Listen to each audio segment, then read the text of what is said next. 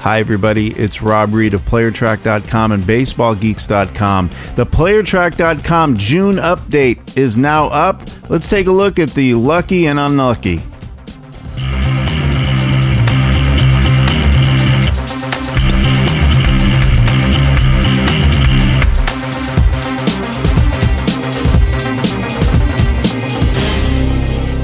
Welcome back to the Player Track podcast. It's free. The Player Track website this year is free, so what are you waiting for? Check out the free rankings there, and you can manipulate them with over 52. Oh, that was my Android. I forgot to turn it down. Sorry. But over 52 categories of pitching and offense that you can rank players. And to give you a quick top 10, the top 10 best players in all of baseball hitting go like this with a minimum 50 at bats and 20 games played at any position. Raw stats, not proration. Jose Bautista, number one. Oh my, he's been a fiend. Matt Joyce, number two. This is standard 5 5, by the way. Jason Bourgeois with his 54 at bats through June 1st and hitting 407 with a 439 on base percentage and uh, no home runs, seven RBI though, and and uh, the key there was the 12 stolen bases and 14 tries. He actually was up there, but uh, he's been very lucky with a 440 on base percentage. Joey Votto, number four. Adrian Gonzalez, number five, really is starting to tear it up lately. Ryan Braun comes in number six. And uh, even though an injury and out for a while, Lance Berkman, number seven. Matt Holliday, also injured. Poor St. Louis at number eight. Jose Reyes, love to see it number nine. And I know this number 10 has certainly gone up since June 1st because he's been tearing it up. I think he's had four to six home runs, maybe five, I, I, somewhere around there. And I have him on a number of my teams talking about Matt Kemp. Matt Kemp, who's sort of the guy that would be the picture in the dictionary next to uh, me talking about batting average on balls and play and contact rate. He's a perfect, fine specimen there. Only hit 240 something last season, and it was a terrible uh, batting average on balls and play that was the reason. Just simply bad luck, and he gets his standard amount of luck, which is about a 350 or so batting average on balls and play, which is what he's had uh, this season, and he's hitting 306, which is what you expect on base 380. 13 plus home runs. Matt is on fire and could definitely be the NL uh, player uh, MVP, no doubt. And in fact, uh, I, am not sure if this is still true, but as of a few days ago, Matt Kemp was the NL leader in RBI, so that's a pretty major thing. So that's your top 10 there in hitting, and your top 10 through June 1st of pitchers. And we're going to look at a minimum 35 innings pitch, standard 5 5, which is the ERA, whip, wins, saves, and strikeouts. Believe it or not, before his uh, last outing, James Shields comes at number one, and man, has he been good. Jered Weaver, number two, has uh, certainly fallen off what his April was. His May was kind of disastrous in comparison, but still he walked away with a 2.1 ERA and a whip under one.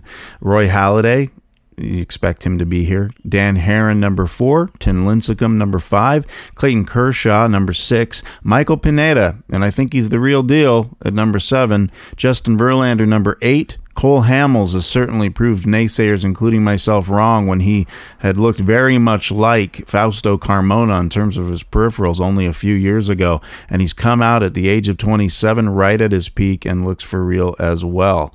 Shaun Marcum, number 10. Shaun Marcum is kind of interesting. His 257 batting average on balls in play.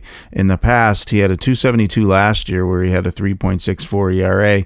A strand rate is actually uh, through June 1st, 79%, a little bit above uh, league average. So Shaun Marcum looks for real. So that's interesting. Josh Beckett, on the other hand, I'm going to throw in a throw in there at number 11. He's the 11th uh, highest pitcher, standard 5 5, minimum 35 innings pitched.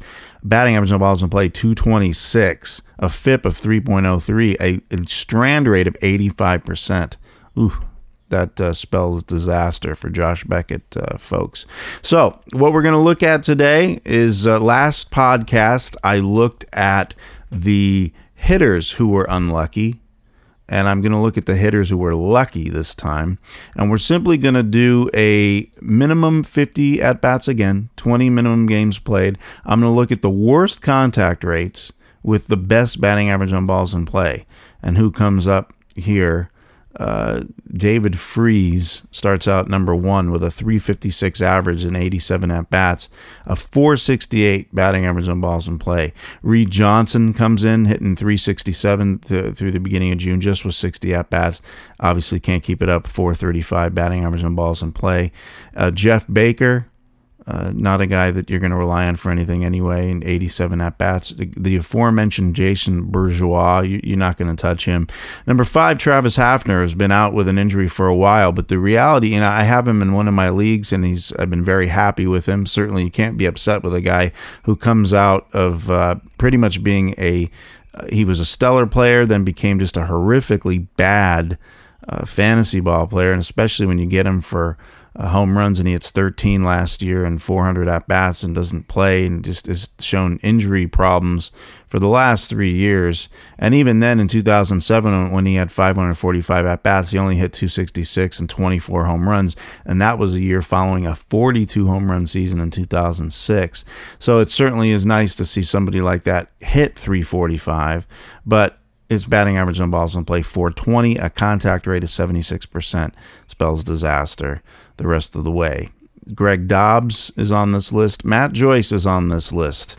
Now, Matt Joyce, uh, tw- rule of 27 years, so uh, he's sort of following that pattern right now, but sorry to say, his batting average in balls in play 416.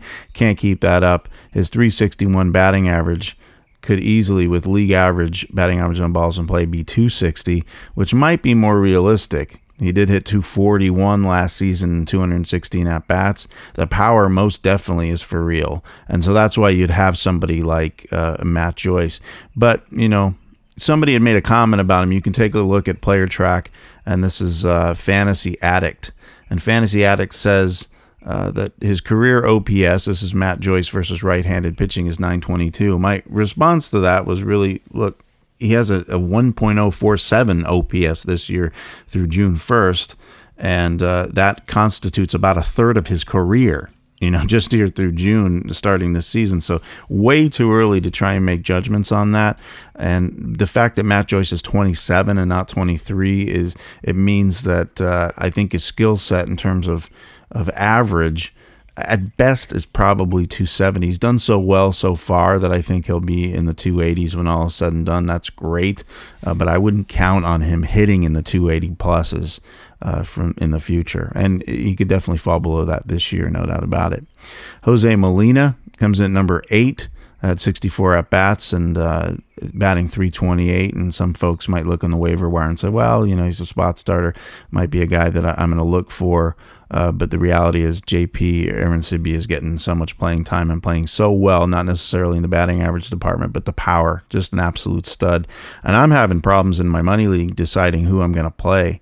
I brought up Mike Napoli for Arencibia last uh, week, which was good because on Monday he hit two home runs, but then you know JP hit a grand slam, and Napoli's average has actually been worse than JP's. So the other catcher I have, it's a two catcher league, is Ramon Hernandez, and I definitely need help in the batting average department. And Ramon's been great, so I'm sort of mixing and matching Napoli and uh, and JP. Not going to play them both I'm, until Napoli really showed. Napoli had a great streak last week, and actually the end of the week before, two last week, uh, but sort of tailed off slightly.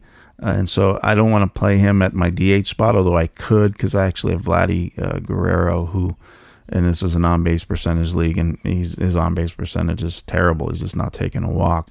Jon Jay is a guy we talked about in the past. He comes in at number 10 of the luckiest hitters in all of baseball in terms of uh, batting average and balls and contact rate.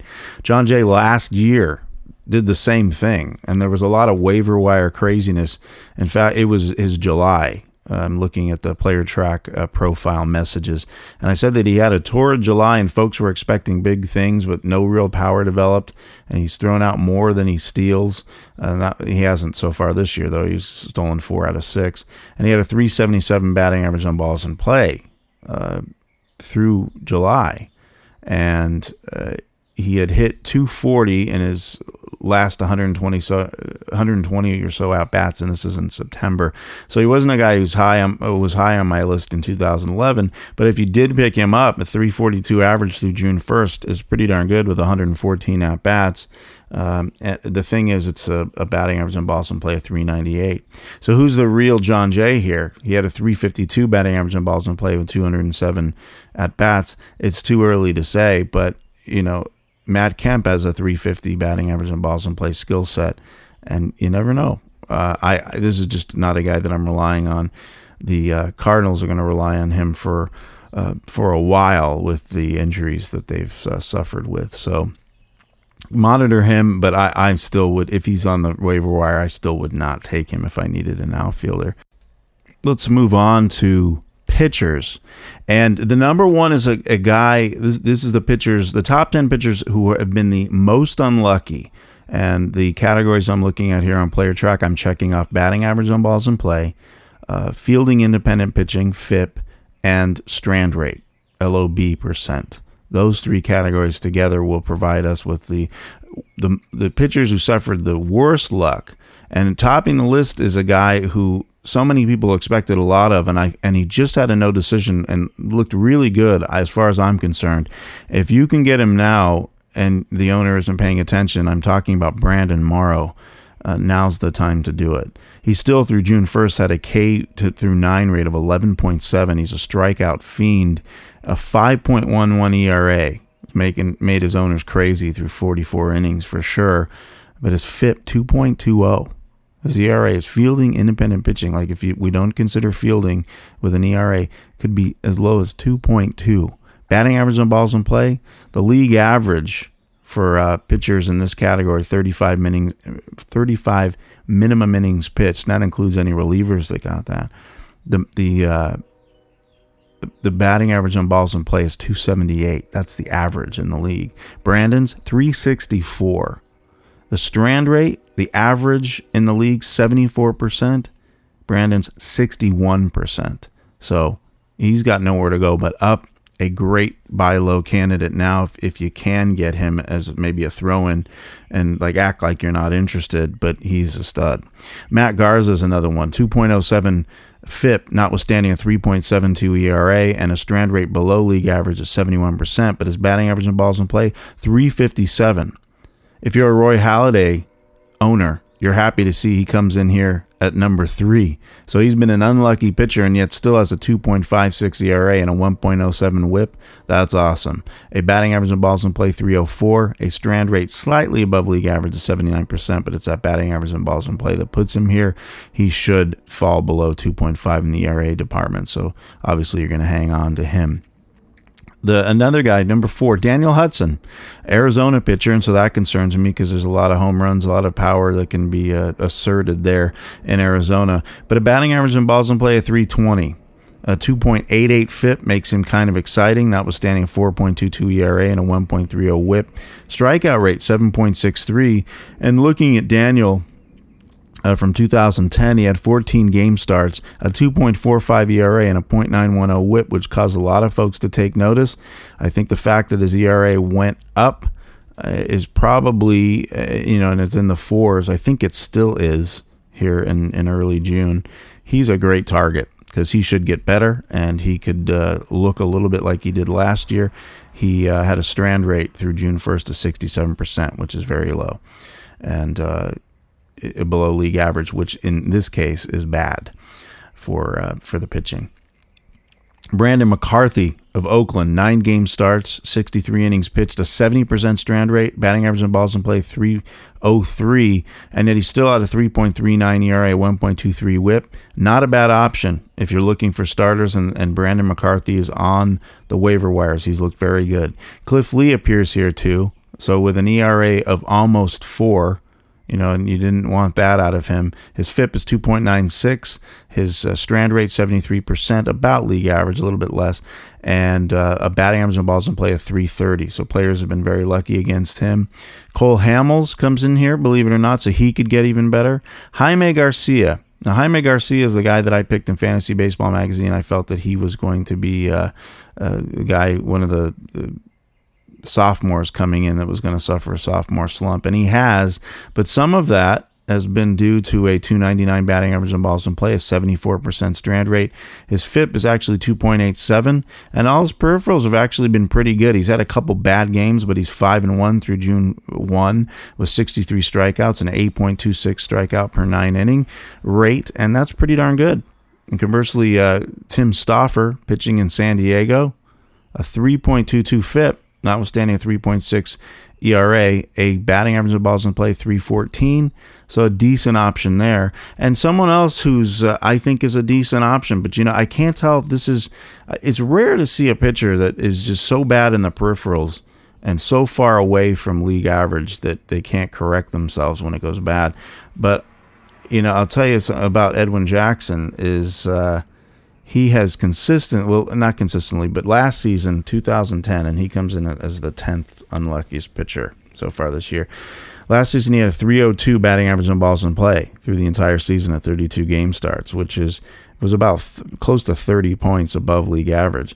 This year so far, 338. So he could he should get better. The problem is pitching in in uh, Comiskey there, and that's a home run ballpark and he only he's allowed five home runs in his first 68 innings, which is not bad. Uh, 21 home runs he allowed last season, but it's the uh, the strand rate is exactly the same as what it was last year. So I don't know if 71% is not low for him and not just what he's going to do. But the FIP is 3.52. His ERA is 4.63. So he might be more of a 3.5 to 3.7 ERA pitcher. And obviously, especially in AL only leagues, that's a great option. But I would imagine AL only leagues, Edwin Jackson is is not on the waiver wires. If he was, and I needed pitching, I would definitely uh, be looking uh, for Edwin. Jordan Zimmermann comes up here. Uh, now he's his peripherals look good, so he can get even better. Sixty-six percent strand rate. Madison Bumgarner comes on here. Clayton Kershaw, David Price, Tim Lincecum, Felix Hernandez. Not a lot of people talking about King Felix at least that I've heard. Uh, hasn't been a lot of attention uh, drawn to him, but he's continued his winning ways. That will do it for looking at the uh, the pitchers and hitters for this podcast. I might have another update coming up soon later this month. If not, there'll definitely be one uh, at the All Star break where we'll do the next Player Track update around that time. I'd like for you to get involved with the discussions there at Player Track in the message areas. We've had some discussions regarding Matt Joyce, Cole Hamels, Shin-Soo Choo, Adam Dunn, Josh Beckett, Michael Pineda, Ichiro Suzuki, Jose Bautista, Corey Hart, just to name a few. We've had some really tough news with Buster Posey going out, so we talked a little bit about him and, and who uh, you would replace Buster Posey with. And uh, still don't have, speaking of catchers, don't have Joe Mauer back yet, but hopefully he'll be coming back soon. That was definitely a bust for folks that drafted him. But just get involved with the discussions. The more people that go there and uh, and participate, the better the website can be. Definitely would appreciate your opinions on particular statistics. You can talk about players I talked about in this podcast and, and make fun of me, especially after a couple weeks. Last podcast, if you remember, I started out talking about Jose Lopez as a great buy low opportunity, and now he's not even playing. So again, he, he if he was, I think Jose Lopez would be fine and he would have righted the ship, if you will. But Colorado didn't give him a chance. As I said, you know, that would be if he didn't get the chance, then, you know, and I made a mistake in suggesting it. I still would look out for Jose Lopez if he gets a team and somebody takes a chance on him because his peripherals indicated he was very unlucky. But, you know, this is not an exact science, and that's a perfect example you know, and as Matt Joyce at the beginning of July 1st still maintains a 375 average or whatever he's on pace for, I think he was in the 340s or something, then, you know, you can shove it in my face and you can post it at the playertrack.com message boards. Thank you for listening to this podcast. I'm Rob Reed of playertrack.com, baseballgeeks.com, and you can check out my blog at robreed.com where I add some, uh, some other tidbits about life, politics, uh, religion, my music, my music ministry, and all that good stuff. So God bless. Thank you for listening, and I'll be doing another podcast soon. Peace.